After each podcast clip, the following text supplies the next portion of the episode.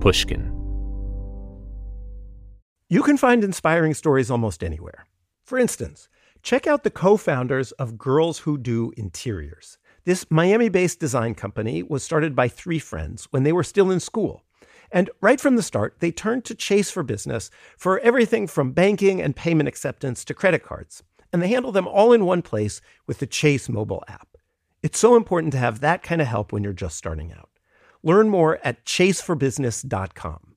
Make more of what's yours. Chase mobile app is available for select mobile devices. Message and data rates may apply. JP Morgan Chase Bank NA member FDIC. Now is the time to accelerate innovation. T-Mobile for Business is powering Formula 1 Las Vegas Grand Prix operations and epic fan experiences with secure, reliable 5G connectivity. Because an event this big and this fast deserves a network that can set the pace. See what our 5G advanced network solutions can do for your business at T-Mobile.com slash now.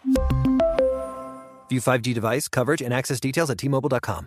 Infiniti presents a new chapter in luxury, the premiere of the all-new 2025 Infiniti QX80, live March 20th from the edge at Hudson Yards in New York City, featuring a performance by Jon Batiste. The all-new 2025 Infiniti QX80 is an SUV designed to help every passenger feel just right.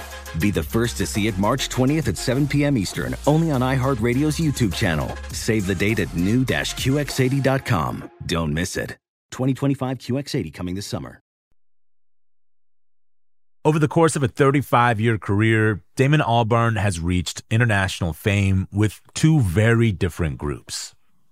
In 1988, Damon created the rock band Blur with four friends in his native London. Blur started out as what Damon calls a classic art school band, but they quickly morphed into one of the seminal groups of the 90s Britpop explosion, along with their former rivals, Oasis. After a series of successful albums with Blur, Damon started Gorillaz in 1998 with cartoonist Jamie Hewlett. Dubbed as the world's first virtual group, the Gorillaz' rotating lineup includes collaborations with De La Soul, Stevie Nicks, Bobby Womack, and Lou Reed. The band's influences are as diverse as electronic music, hip hop, and world music, and over the last 25 years, Gorillaz has been wildly successful, selling over 30 million albums worldwide. Despite having found such success, Damon's never stopped exploring his artistic potential. He's written an opera, released solo and side projects, and recently he reunited with Blur to release the band's latest album called The Ballad of Darren. On today's episode, Leah Rose talks to Damon Albarn about what it's like for Blur to headline music festivals in 2023. Damon also reveals how Gorillaz are about to undergo a major paradigm shift. And he explains how, according to family lore, John Lennon and Yoko Ono first met at his dad's art gallery in London. This is Broken Record, liner notes for the digital age. I'm Justin Richmond. Here's Leah Rose with Damon Albarn. Let's talk Blur. Okay. So it looks like you've been on a, uh, you all have been doing a little run of shows in Europe. How's it been being back on stage with everybody? Oh, it's great. Yeah, we did three, four small gigs in, in England, and then we went over to Spain and did the Primavera gigs. First one was Barcelona. I mean, the the only problem problematic thing is that you, if you're headlining, you go on at two a.m. God. Which which at our age is almost unthinkable, but we can just about do it. Yeah. And then the next date was in Madrid, and it was the first time they were ever doing it. And uh, the weather was so bad that they had to cancel our concert at 2 a.m. So we managed to find a, a smallish club called La Riviera, about 2,000 people, and uh, 2,000 of the 40,000 managed to see us. So it was quite a, it was quite a magical evening, really, considering what a tumultuous afternoon it had been, you know. What was the energy like in the club? Yeah, it was fantastic. I threw myself around with wild abandon. Very nice. How has it been for the other guys in the band? Because I know you've been consistently touring for the most part since the last Blur album. Has it been thought, hard for I them you, to sort I of... thought you were going to say you've been consistently tearing it up. You've been thrashing, Yeah. tearing the club up. Yeah. consistently. Yeah, yeah. Uh, well, I mean, everyone's been doing their own thing. Graham's done a lot of mm-hmm. concerts, but not maybe of that size. Mm-hmm. Alex has his own festival, so he even he knows everything about about what a festival is. You know, the complete DNA of a festival. And Dave's been doing everything humanly possible, and also got his own little band out as well. So everyone's been super busy. That's great. Yeah, well, it's necessary, isn't it? Otherwise, it just feels like I don't know. This the, the, this is supposed to be old friends, sort of finding each other latterly and uh, trying to express that in a sort of, you know, vibrant and honest way. Have you learned anything new about the old friends in the process of recording the new album? Well, they're a lot more grown up, all of them. A lot more maybe resilient than maybe they were 20 years ago, emotionally and physically. Yeah, I think there's a huge amount of necessary growing up that's gone on for all of us. Are the band dynamics, do they feel exactly the same as they used to, you know, way back when? Or have things sort of changed, just like on a more like interpersonal level? Things have changed a bit, but uh, essentially it's still exactly the same dynamic. That's so cool. It's so nice to have that. Yeah, it's re- it is really nice. It is really nice, and it, but, but but I suppose uh, the fact that we haven't kind of chased it much in the last twenty years means that you know there's there's still that possibility for something to surprise us, you know. And I mean, this whole thing initially started off with a conversation about okay, it's probably time we sang those songs again with no real destination, and then when I was in the States in the autumn, I mean, I always take a studio on, on tour anyway, and I just thought, well, I'm just going to write songs. It's kind of interesting being here hmm. in all these mad cities and everything that, that, you know, that you carry on the road with you and the experiences you have. And I thought maybe that's quite a nice, sometimes it's quite a nice place to write about something else, you know? and uh, so I just wrote lots of songs. I didn't tell anyone. And then in the new year, I said to all of them, I said, "Let's just can I invite you down to the studio? I'd just like to play some stuff, see what you think." and uh, I said, "Look, I've, I think I've written an album. There's 20 songs. You choose the ones you want to record." And that's really, it was as simple as that. They were like into it, and it felt, I suppose, at that moment, I was kind of you know, I was still kind of a bit nervous about letting all that material go without knowing where it was going to go. But uh, it went it went pretty much exactly where I, where I hoped it would, and uh, yeah, I didn't take us more than six weeks to do the whole thing. It's amazing. And and but the most amazing thing about that was that that seemed to sort of inform the the, the momentum of everything, and the fact that we already had this sort of totemic Wembley gig. It's sort of everyone was like, oh well, we, well we should get the record out in time for that as well, or Okay. at least least proximity to it. So something, a process that that that, that latterly, to be honest, has just become so sort of slow for me. You know, like having to wait a year sometimes to put a record out. She's just, and that's happened a few times. So this was literally we we finished it, and then it was like, oh shit, we need to rehearse for these concerts, hmm. and now we're here, and I haven't, and and we're putting another single out next week, and then an album, and that's. It's just nice to know that, that nothing existed in January apart from the songs, I suppose. So the gig existed first and then the album Yeah. came. Yes. So it's sort of like a, a Beatles get back, let it be situation. It's exactly like that, and it's. Just I'm watching Get Back right now. I mean, it's inevitable, isn't it? That sort of, for some reason, because we come from this island, yeah. we're always going. But but I mean, this is the annoying thing about the Beatles is that they kind of sort of they created every kind of sort of trope that That's you right. throw at pop music. Really, you know, not invented, but they seem to embody so many. And you know, the the idea of mass hysteria, although it happened previously with Elvis. I don't think it ever happened for a band. The idea of the independence that a band, when it's a good one, kind of offers its its audience. You know, they know that these these individuals have come up together and that they share very similar kind of sort of beliefs, you know, and mm-hmm. passions, and that like you know they've known each other since they were kids. So it's just yeah. it's so important, really, that bands exist. And I suppose I feel like I don't know. I feel like there's a bit more excitement about guitar music again at the moment. Yeah, and uh, that can't be a bad thing because it got so sterile. I mean, you know, for me, really, the the last great guitar band would have been Arctic Monkeys. I don't really know if there's anything uh, as good as that since. I mean, but but now there's bands who look have got a huge amount of potential, and re- it's really it's kind of dismantled itself, guitar music, and it's kind of putting itself back together again in a different form. You know, mm-hmm. and you get you've got some fantastic new kind of sort of mutations of of, of the the genus of it. Yeah, what are some that you're thinking of when you say there's new? There's some new bands out there that are bringing back guitar music. Well, I really, I really like, uh, I really like a band like Wu-Lu. They seem to be really cool. There's one that I've picked up on somewhere in the American countryside, but I like, but I can't remember his name. That's narrowing it down, isn't it?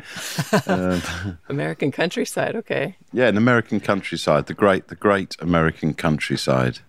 Yeah, is a collective of, I don't know. It's sort of just felt like exactly what a young band should sound like. Lots, of, there were lots of them, and you got bands like Yard Act who are uh, here who seem to be getting better and better, and obviously like not that they're new, but I still see them as kind of emerging bands like Sleaford Mods you know, brilliant. So it's like, and, and lots of great language being used again. You know, not this sort of generic rock shit. I hate that. Yeah. I hate that. I like I like poets and guitars. You know, it's like that's what always inspired inspired me. I was curious about your relationship to the Beatles because you came up, you were sort of the generation after the Beatles, and we've had a lot of artists on this show who talk about you know, someone like Ozzy Osbourne, when he heard the Beatles, it was like it went from black and white to color. So you being and then, and then the back gener- to, and, and, then back to black permanently. he brought it back to black. yeah, I'm not sure where the color comes in really with Ozzy Osbourne, but I mean, yeah, you know. So they still put out albums while you were alive, young, but you were yeah, alive. Uh, well, but, yeah, um, yeah, yeah, yeah. Growing up when when you were finding your own music, what role did the Beatles play with you and your friends? Like, were you guys into the Beatles? Well, the first thing I knew about the Beatles really was that my parents lived in the same mansion block in Emperor's Gate back in the very early 60s as them. Wow. And uh, then what's my next connection? My, the other thing within my family, kind of sort of folklore, is that my dad had a gallery in just off Carnaby Street, and he put on the exhibition where uh, Yoko Ono had the ladder and John Lennon climbed up the ladder to, to read the word yes or whatever it was. So kind of uh, he kind of got them together. That was their first meeting. Really? Yeah, I mean obviously it's it's not I've been dying to know how those two met watching Get Back. Yeah, they met in in in he came to see her art show at my dad's gallery. Was she like a, a popular artist at the time? I mean underground, yeah but very cool. Cool. Yeah. So so so that was I kind of knew more about that, and I also I used to love Lucy in the Sky of Diamonds uh, because I, I got given it, but I didn't know that it was a Beatles song. I thought it was Elton John's song. No. but then and then I did, and obviously I did discover the Beatles, and like you know, then then it becomes an obsession until you've kind of yeah. you've listened to everything and kind of assimilated the whole thing. But but then, you know, like other amazing things came into my life, you know. But I mean, it was one yeah. of the very early influences, obviously. Very cool. I've seen your um, your house described your the house you grew up in described as bohemian, and I know what that means in America, but what does that mean in London? I, I did till I was nine. I lived in London when I moved to the to the Essex countryside. Bohemian, I suppose, in the sense that my dad's and my dad was like very into uh, latterly into art education. My mum's always been an artist, painter, and creates installations and everything. Really, just everything is. And yeah, I've got lots, just lots of artists in my family. It's just pretty normal. Yeah. So it wasn't, I mean, I don't know. I guess I picture sort of just like people sitting around on pillows and smoking hookahs and yeah, things that like that. sort of thing. I mean, it was a bit like that in the late sixties. Yeah, my dad, amongst many things he did, he created happenings and uh, uh, psychedelic buildings in weird places. In fact, once he kind of worked with the Soft Machine, and they did a concert in the south of France, and uh, he thought it would be a really good idea to go out the night before because it was on, on, on, a beach. He went out into the bay and he doused the whole bay in in uh, petrol, and then when they came on that evening, he lit it. So they had this amazing kind of very dangerous. No, no one would ever let you do that now. But that hey, it was the sixties. I mean, but I, but you know, I just heard all of this uh, through you know just. The, the, the thing that all families have, which are like these stories, you know, Yeah. that you want to hear again and again and again. totally the family yeah. lore. Yeah, exactly. The family lore, exactly. I don't know if you went through like an early experimentation drug phase when you're a teenager or whatever, but were they cool with that? Like, could you talk to them about? Oh yeah, my parents were all, always very good with all my uh, yeah my dalliances. You know, they didn't necessarily think I was being very responsible sometimes, but I mean, they they they, they were never judgmental ever. Yeah. I read that your primary school burnt down like seven or eight times. Yeah, that's true. Why? What is that about? Well, it turned out that our form teacher was a complete psychopath.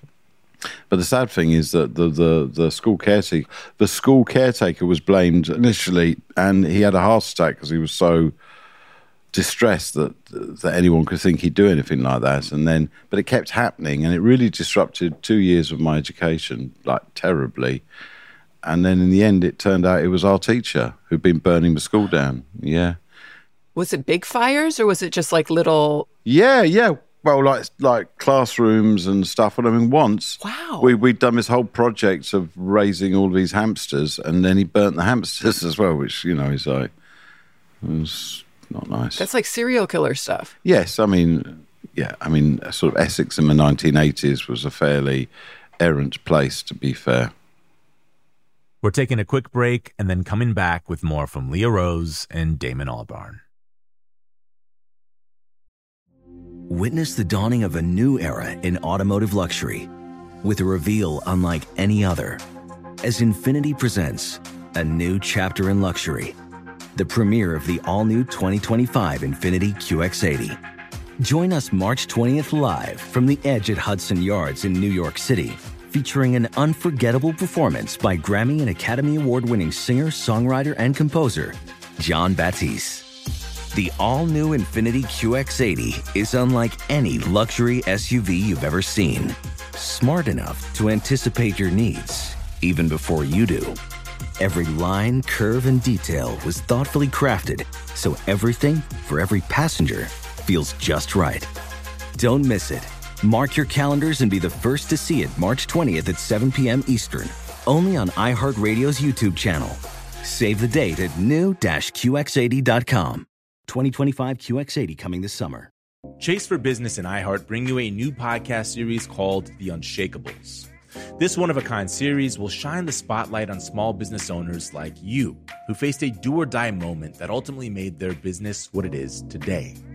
Join hosts Ben Walter, CEO of Chase for Business, and Tanya Nebo, a lawyer and business consultant, on these storytelling journeys of trials, tribulations, and triumphs that hinged on a single event, a split second decision, or even a stroke of luck.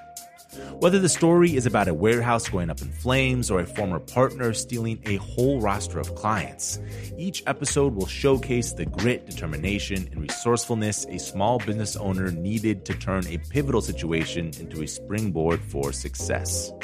Listen to the Unshakables now and learn more at chase.com slash business slash podcast. Chase, make more of what's yours. Chase mobile app is available for select mobile devices. Message and data rates may apply. JP Morgan Chase and a member FDIC 2024, JP Morgan Chase and Co. brought to you by T Mobile for Business. Now is the time for 5G business. These days, we have robots that do brain surgery. You can ask an AI chatbot to write your term paper. But yesterday, as I was driving fruitlessly around the parking lot of my local supermarket, all I could think was, why can't someone come up with a gizmo that just directs me to the nearest available parking spot? Well, it turns out that's just the kind of solution that T Mobile for Business can come up with. From smarter cities to safer industrial workplaces, 5G can enable a better, more connected world. And T Mobile for Business has the network built for the way business and tech converge today. Right now, workforces are more widely distributed than ever. Industries are ripe for disruption, and tech is advancing at a rate that requires vast and secure connectivity. Offering the nation's largest 5G network, T Mobile is the best network partner to take your business to the next level. Now is the time to business bravely and start building your future today. Go to tmobile.com slash now to learn more. We're back with more from Damon Albarn and Leah Rose. As a kid, like what was how did you find music? What was the first music that you felt was like really spoke to you? Oh, I, I was more family law. I had a, a harmonica that was in my cot, which I used to play. I've always I've always been interested in music. Yeah, I went through quite conventional education, musical education, classical, and then I just sort of with Graham, discovered other kinds of ways of playing music, you know, and here I am now. What were you guys into music wise? Were you into punk or were you like, what was the new wave? What was the. Yeah, well, I mean, it, a lot of our early stuff is comes directly from Thursday night and Top of the Pops. You know, it's a national obsession with the youth, really. Well, it felt like that where I lived that was my connection with everything, you know, top of the pops. Clothes, music, hairstyles. How much did you guys think about the way that you looked, like the aesthetic look of Blur when you first started? Was there a lot of thought put into the haircuts and the clothes? Um, uh, there was a lot of thought put into making it not look like there's a lot of thought put into it. Yeah. I mean, we're just a classic art school band, really. Yeah. You know, slightly foppish, slightly foppish, slightly dishevelled, but kind of, you know, cool. Yeah, but the hair was always good. Yeah, we had good hair. We had good hair. Like it looks disheveled, but yeah. Yeah, I mean, remarkably, we've still pretty much all got our hair, which is, uh, honestly, that's quite a thing. A At 55, it's definitely yeah. not something to uh, take for granted, for sure. You know, it's true. But yeah, I've always wondered that because you always look cool, and it's like how much thought. I'm just curious how still you look cool. You have cool outfits. You obviously make cool choices with what you wear. Oh, I mean, I mean, you know, we we, we were in secondhand shops from day one. I mean, yeah. it's our it's one of our greatest joys, especially Graham and I. You know, we yeah. just love shopping for old clothes. Yeah, but there, you still you have to be good at it. Like someone yeah, like Andre three thousand, like always looks cool. Oh yeah, we could walk into the same shop and no, of course, but it's like it's like everything. Practice makes perfect. You know. Yeah. It's like, it's like all those things that you tried on that really didn't work, but you put down. And I bought a lot of stuff that I was convinced was um, a major statement in fashion. That I, when I got home, it was like. And these days, I have. I mean, my daughter, because she's uh, at London School of Fashion, very oh, serious, cool. very very serious about everything related to that. I mean, I can't get away with anything anymore. You know what I mean? It's like I have to really be at my top A game every day. Otherwise, she will call me out. Yeah. So does she like your style? Well, I think so. I mean, I'm her dad. You know what I mean? I can't. Yeah, yeah, yeah. I mean, I'm never going to be have as much drip as other people, but um, you know. Yeah. Do you remember? I was reading about your first Blur's first tour in America, and mm. it sounds like it was a bit of a disaster. I don't know if that's accurate, but do you remember first going on the road and playing shows in the States? Uh, they weren't all a disaster, but we did play quite a lot of kind of sort of m- Midwest towns where no one had an idea who we were at all. You know, which is is yeah. part, part part of. I mean, looking back, it's an incredibly important part of our development. And I mean, of recently, especially with Gorillaz, I've spent so much time in America. Yeah. I've done a lot of playing in America, so I feel I feel very comfortable and at home in America these days. Yeah. Ironically, I feel very at home in America these days. I've even got my LA hat on. I know. I Yeah. it seems like you like that hat. I'm I, seeing a lot. I know it, right? I've literally, I- I can't get rid of the fucking hat. I love it. Is it just the same hat every time? It's the same hat. I've, I've bought so many hats since I got this hat, and nothing, nothing kicks like this hat. But it's totally the wrong hat for Blur. I shouldn't be wearing a hat like this. I should be wearing. I shouldn't be wearing a hat. I mean, I don't wear a hat on stage, obviously, but and all the clothes that I kind of sort of, you know, the whole look that I've got. Yeah. But I've thought about everything. It's just ruined when I put this hat on. So I can't really wear the hat. I shouldn't really be wearing the hat in this podcast, but I just I can't help it. But but you but you're right. I literally I mean I haven't washed it either since I've had it, and it was about thirty years old when I bought it. Really? I mean That's this cool. thi- this is this is a truly loved hat. Yeah, it's a cool hat. It's gotten broken in over the years. I've watched a lot of your videos. Yeah. And in the beginning, it was a little bit more stiff. Yeah, okay. I saw you had it at Coachella. What, what are you trying to say about my hat? It's a good thing. It's like a nice pair of leather shoes. It is. It, it, it is. But but I mean, the only other kind of hats that I really feel comfortable in are, bean, are like old fisherman's beanie hats. You know, like Uh-huh, Those are cool. Yeah, but I can't wear them in the summer. Too hot. Too hot. Every, nothing else. I've I've got. I found some nice old deer stalkers that I might be able to get away with, but it's been so hot. Really, this is the only hat I can wear. It seems like I don't know if this is true, but was Gorillaz the f- the first project where the music really super resonated with Americans? Uh, well, no, song two was, but no one knew who made song two. It's just that ubiquitous woohoo song. Yeah. There'll probably be people, probably people who listen to this go, no, they didn't do that, did they? You know what I mean? It's like it's so uh, sort of dis- detached from us. Yeah. But uh, yes, that that's our biggest song by far, obviously. Yeah. After you make a song too, do you want to incorporate a little woohoo or something similar in every You want to make, you definitely want to make a song free, but it's quite, it's harder, Yeah. it's harder than you think. It seems very difficult, but I don't know. I just feel like I would be tempted if you get something that really sticks. Yeah. Well, I've had a few, but not, you know, but then as Frank Sinatra said, I've had too few to mention. That's really poor. That's a really, really, really, really poor joke. It's a poor joke. I apologise for that. Um, I, it always come, goes wrong when I try and be amusing. Have you ever tried to analyze what works in America versus what works in the UK or in Europe? Is that something that you even think of when you're making music, or you just? No, I don't. I don't think about. I don't think about it. I just, you know, you make and then you just wait. Do you care, or are you just making to make? Uh, I, I'm existing to make. It must be so nice to have such a clear passion. Yes, I mean it's it's. Uh, I mean it's a condition, isn't it?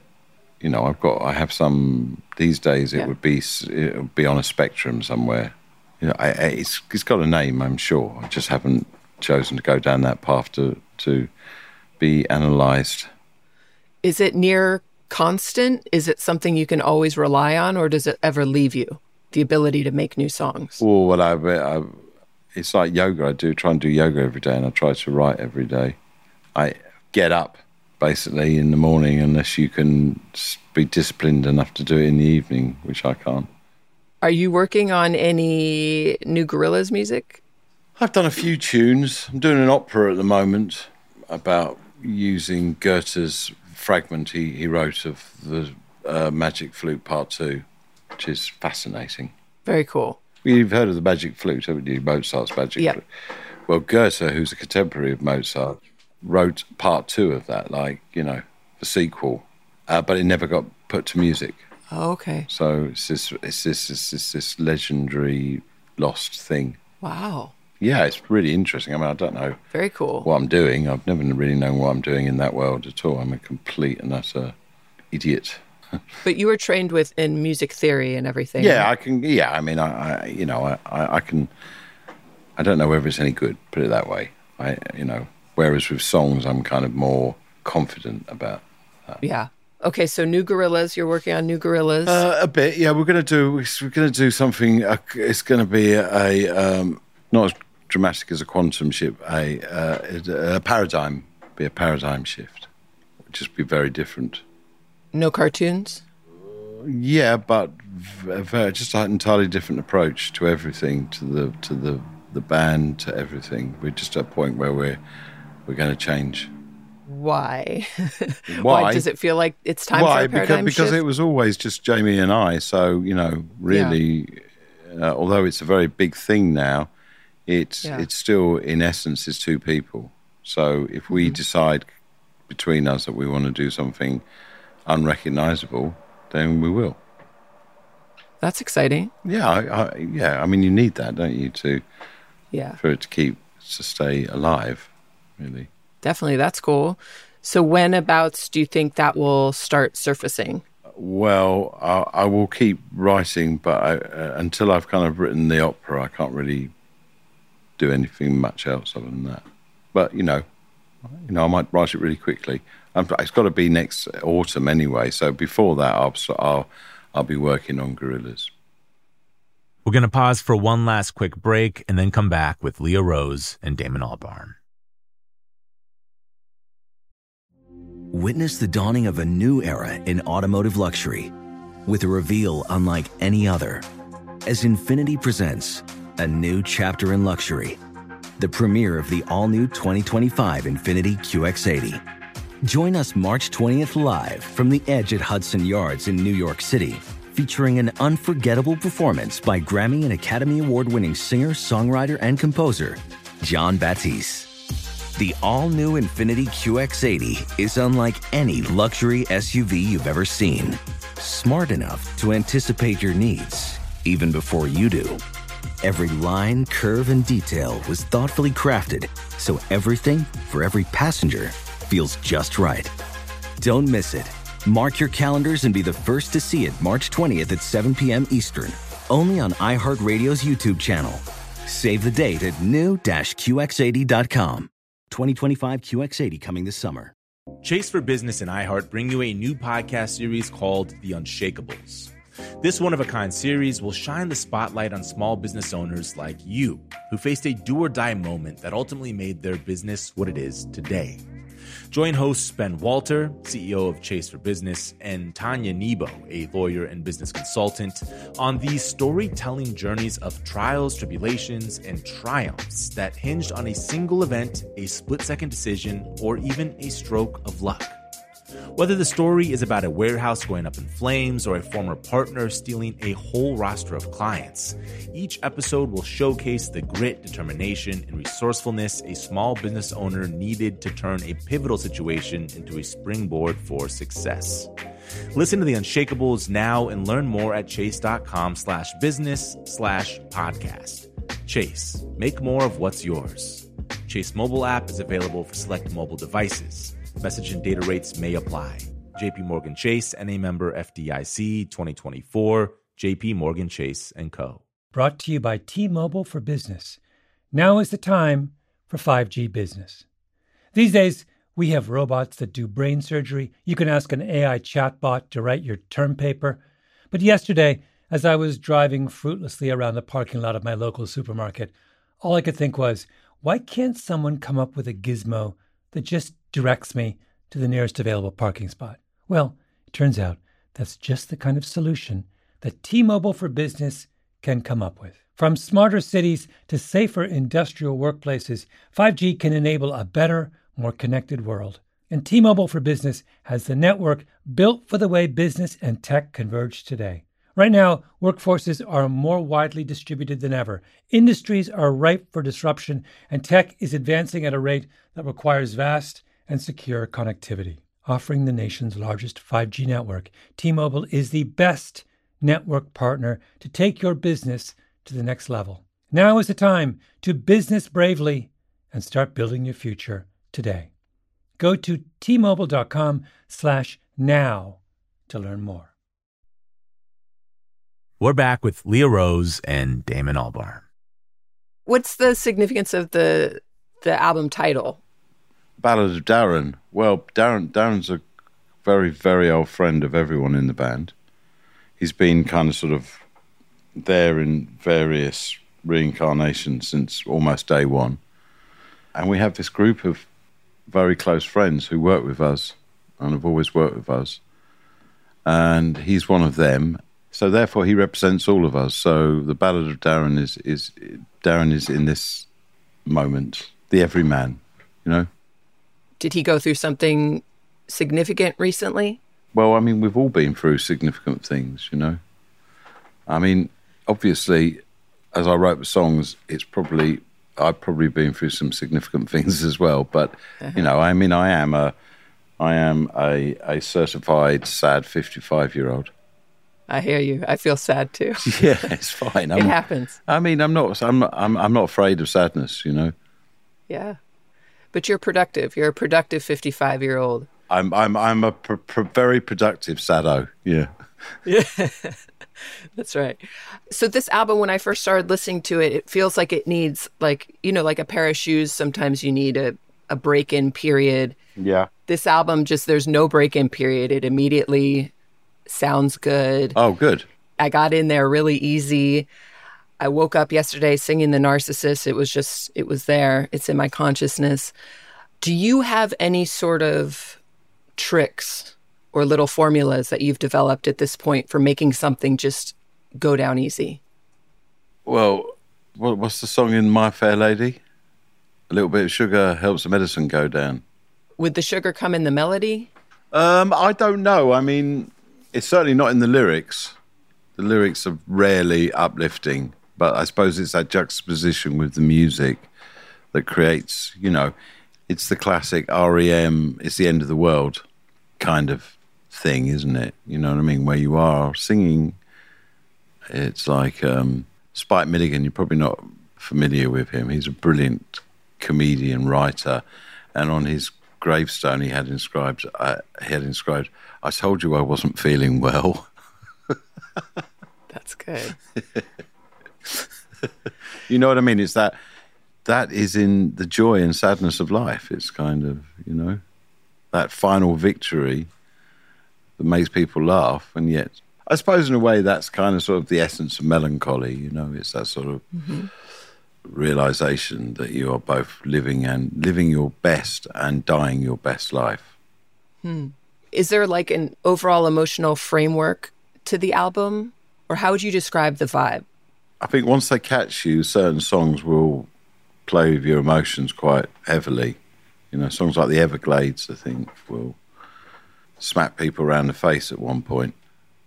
Mm-hmm. i mean so it's got that it's in there but it doesn't it's not going to scare anyone away you know what i mean? I don't think. But i mean I, I can't talk about my own work. I just all i can do is make it and then sing it do you ever have any trepidation about putting vo- about writing vulnerable lyrics or exposing a, a part of your experience? Yeah, mm, I suppose. I mean, I suppose in many ways this is my vulnerable, but I think vulnerability is by singing about it, you're you're somehow kind of easing it. You know, your the vulnerability is diminished by your ability to express it through writing songs, does it help you understand your emotions, or is it just a way to talk about it and share emotions? Yeah, but I, I, I don't like make it all about myself strictly. It's mm-hmm. kind of I use I use where I where I'm at in my life and how I feel as a kind of tool to talk about other things. Sometimes, you know, it's that you know, there's quite a lot of politics on the record as well. I mean, politics affiliated, not not not partisan politics, but you know what I mean. It's like in Russian strings. Mm-hmm. Say that there are there are strings attached to all of us. You know that we're all complicit, and therefore, you know, what are we doing? How did the the narcissist come about? Do you, how did that song come to be? Well, I think I think it's kind of sort of maybe is kind of came about from my belief that we're living in the most narcissistic age of, of epoch of man's man, basically.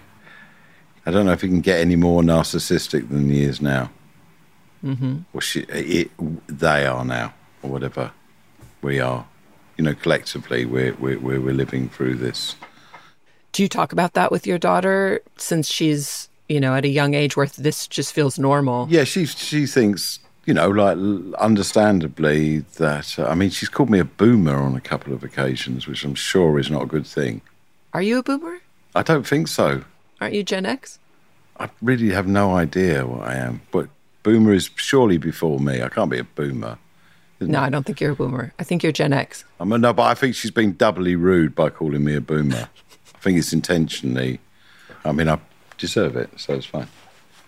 Um, no, I. Um, no, I, I, just, I just think by the very nature of the way we go about our business and where we communicate with each other and our ability to send pictures of ourselves and our ability to yeah. distort those pictures, to to filter those pictures, to create narrative through those pictures of ourselves and our expressions. We, we, we are in love with the image of ourselves, which is the essence of the original story of Narcissus. You know, and we do live in an echo chamber, which is another key component of the original, not the echo chamber, but echo being the counterpoint to Narcissus that he couldn't hear, he couldn't see, he couldn't kind of externalize any empathy for anyone. He's just about himself and his image. Do you feel that when you're playing in, you know, in different countries all over the world, like if you're going over to Mali or you're playing somewhere in Africa, do you feel that same force there, or is that a total escape uh, culturally? Well, I mean, not as much as it used to be, because the yeah. world's changed, and everyone is everyone everywhere. Anyone who's got a phone is yeah. is in on it, aren't they, in one form or another? So that reason, I don't have a phone. You have an iPad, right?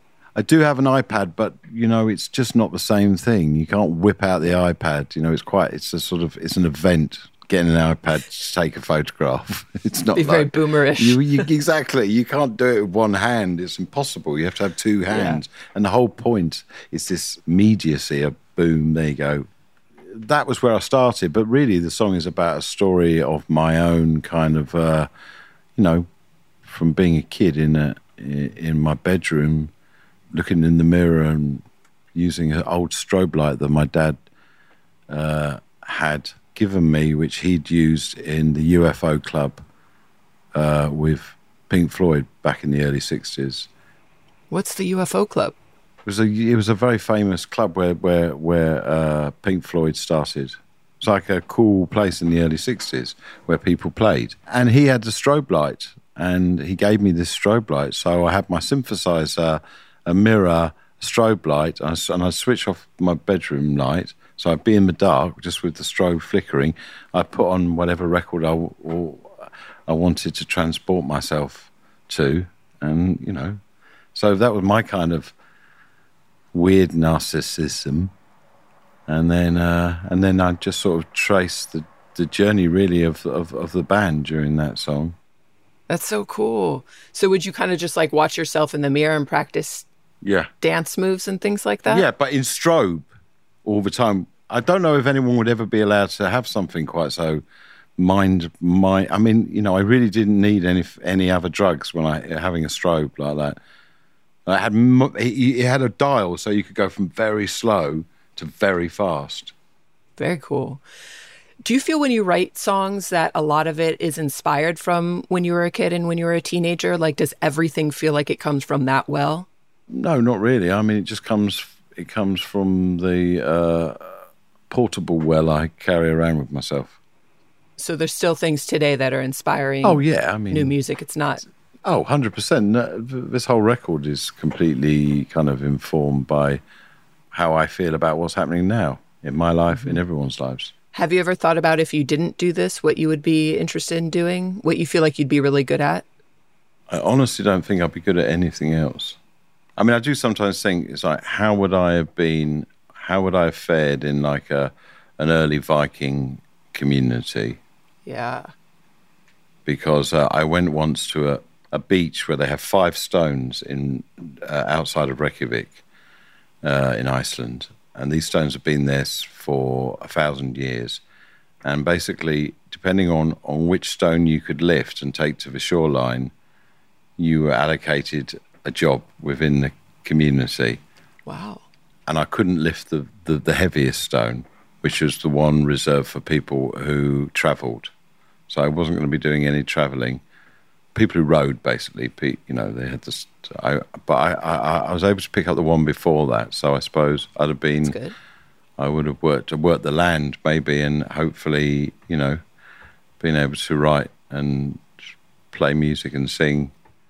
When you sit down to play with somebody new, do you ever feel that you have to impress that person? Are you nervous? Like, what's the feeling in you?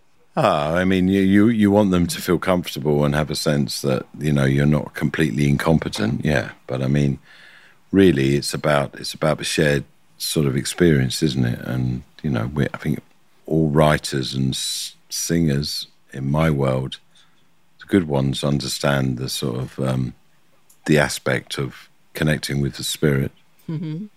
and so that's that's the main objective, really. If you can call on the spirit, then whatever you make will have some kind of value to it. Is there any way to encourage the spirit? Yeah, many ways, many ways, really. Uh, I mean, sometimes people like to have a drink. Sometimes like people like to smoke weed. Sometimes people just like a cup of tea. But I think it's just about that sensing, sensitive enough to each other that you can kind of pick up on the whatever vibration mm-hmm. is being made. Yeah. Speaking of people you've worked with, is there anybody who's just collaboration wise you've started to play with where it's just an instant click? Yeah. Um, I mean, luckily, well, I mean, okay, someone like Bobby Womack, as soon as you sit down with a piano with Bobby Womack, he just has to sing one note and yeah, it's incredible. I saw that um, some of your fans on Instagram were commenting and they saying they wanted you to slow down and take care of yourself and get some rest. Well, I've just had four days off, so there you go. are you, you are you in constant perpetual motion? Yes. You know what I say about Rolling Stones. But I'm happy at some point. I, I understand by the, the sheer law law of physics and gravity. I will I will eventually stop, and you know, then I'll be more than happy to be completely disappear in the moss. Is that what you want to do? Disappear in the moss? Well, I think it sounds like quite a nice environment to sleep eternally. It seems like the album is a bit of a maybe a comment on morality. Yeah, I suppose that's there. It's kind of there's a lot of yeah. questions posed within the record. Yeah, I, I don't think it's judgmental. I really, I'm really not in a position to judge anyone. As I say in St Charles Square, it's I fucked up, but I'm not the first to do it.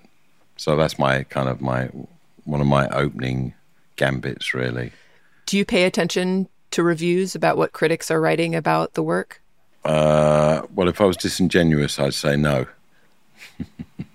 of course, of course I do. I mean, I'm always interested, but I mean, there's a kind of sort of uh, there's like a slightly mad moment when the record is out there. Yeah. And you sort of get some start to get some feedback where, you know, I mean, I pick up on it a bit. I'm not like obsessed by it. And then it's and then and then that's it. It's finished. No, yeah. I don't care anymore. You know, sort of. It usually lasts a few days, but it's definitely a madness. Does it bring you down or? What when um, people don't like it? I suppose if everyone didn't like something that I put a lot of work into, it might be a bit sort of. I might, I might kind of be feel a bit low. Yeah. But I mean, it's never like that, really. But it's so nice that you have the experience of going out and playing for people because you get to see the effect on people. Well, you see, and that, that and that's the wonderful thing about finishing something and, and playing it almost simultaneously. You really, you know, while you're still kind of sort of under its spell, you can cast that on other people. Yeah, it must just be so great. It feels so good, exhilarating. Yeah, it's great. It's, it is. It's, it's, it's, it's a good feeling for sure. Has your crowds changed a lot? Yeah, I mean, there's sort of there's people from our generation and people from this generation there. But the Gorillaz audience is really young. Yeah, really young. I That's mean, sometimes I mean it's just crazy. Sometimes I kind of go into the audience and I go quite deep into the audience, and sort of in the middle of the mosh pit almost. There's like a five year old with headphones on. It's it's amazing. It's wonderful. I mean, just just the most wonderful audiences. Yeah, I've had some most beautiful experiences playing live in America with Gorillaz. Yeah, your the Coachella set was so good. I streamed it this year. Yeah, I, I, I, I, it's a wonderful band. So you know, It felt very joyous. yeah, it is. It, it genuinely is. Yeah, thank you so much for doing this. I appreciate it. Thank you very much. Cheers. Thanks for taking the time to talk to me. Thanks to Damon Albarn for talking to Leah Rose about Blur's new album, The Ballad of Darren. You can hear that record along with all of her favorite songs from Blur, Gorillaz, and Damon Albarn's various solo works on a playlist at brokenrecordpodcast.com. You can subscribe to our YouTube channel at youtube.com slash broken record podcast, where you can find all of our new episodes. Broken Record is produced with help from Leah Rose, Jason Gambrell, Ben Tolliday, Nisha Venkat, Jordan McMillan, and Eric Sandler. Our editor is Sophie Crane. Broken Record is a production of Pushkin Industries. If you love this show and others from Pushkin, consider subscribing to Pushkin Plus. Pushkin Plus is a podcast subscription service that offers bonus content and uninterrupted ad-free listening for only $4.99 a month. Look for Pushkin Plus on Apple Podcast subscriptions. And if you like the show, remember to share, rate, and review us on your podcast app. Our theme music's by Kenny Beats. I'm Justin Richmond.